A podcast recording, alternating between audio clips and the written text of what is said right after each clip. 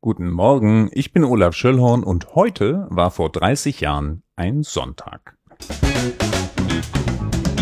Es gab also keine Zeitung, aber gegenwärtig ist ja nun mal Mittwoch und auch wenn es kein Archiv geben kann, machen wir also aus der Not eine Tugend und ich probiere hier am heutigen Mittwoch mal was anderes aus und freue mich über eure Rückmeldungen sowieso, aber in diesem speziellen Falle ganz besonders. Vergangenen Mittwoch hatte ich Schlagzeilen vorgestellt, die es nicht geschafft haben. Heute möchte ich Themen der Woche herausstellen, die mir gleich mehrfach als Thema aufgefallen sind. Die Sache Ossi Wessi, das war damals ein wirklich heißes Eisen. Da gab es diese Woche den Steuerlügenaufschrei in den alten Ländern, weil eigentlich sollte ja alles ohne Steuererhöhung gehen und äh, wir in Lüchow-Dannenberg hatten aber die Situation in Sachsen-Anhalt ganz gut vor Augen. Also für meine Altersgenossen kam das jetzt nicht überraschend, dass die Einheit was kosten würde. Damals kann ich mir aber vorstellen, dass in Rheinland-Pfalz und Baden-Württemberg tatsächlich der eine oder andere Wessi aus allen Wolken gefallen ist, als es plötzlich ans Scheckbuch ging. Das befeuerte natürlich Vorurteile. Besserwessis und Zonis waren überall und ich kannte Vertreter beider Couleur, war aber wohl eher selbst so ein Besserwessi, wenn ich ehrlich bin.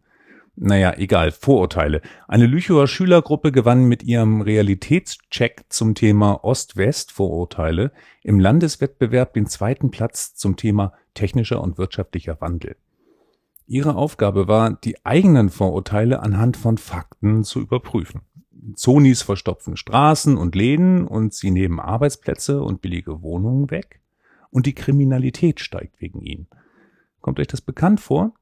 Hm, war aber damals schon falsch, wie die Schüler herausgefunden hatten. Und naja, statistisch betrachtet wurde übrigens lange strikt getrennt. Nicht nur bei den Arbeitslosenzahlen, aber da besonders auffällig.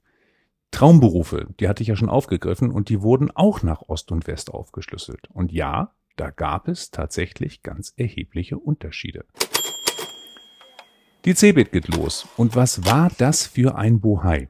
Damals war ich ja schon Nerd und durchaus dem ganzen Trubel zugetan, aber die 91er Cebit ging an mir vollkommen vorbei. Ich habe keine Ahnung, was ich damals Besseres zu tun hatte.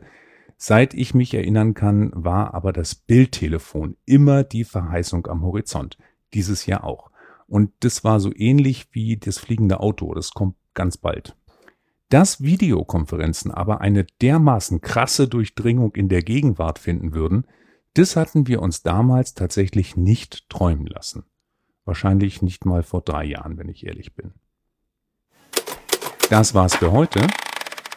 Morgen geht es wieder ganz regulär weiter mit dem Blick ins Archiv. Ihr könnt verpasste Folgen natürlich nachhören auf ejz-hörbar.de gibt es die vergangene Woche im Schnellzugriff und wer Lust hat auf Bildausschnitte, die sind in der MP4-Version dieses Beitrags enthalten und mit der richtigen Software sollte die auch zu sehen sein. Man kann diesen Podcast kostenlos abonnieren und wie das geht, steht auf eoz.de-podcast. Etwas weiter unten ist ein entsprechender Erklärbär-Beitrag.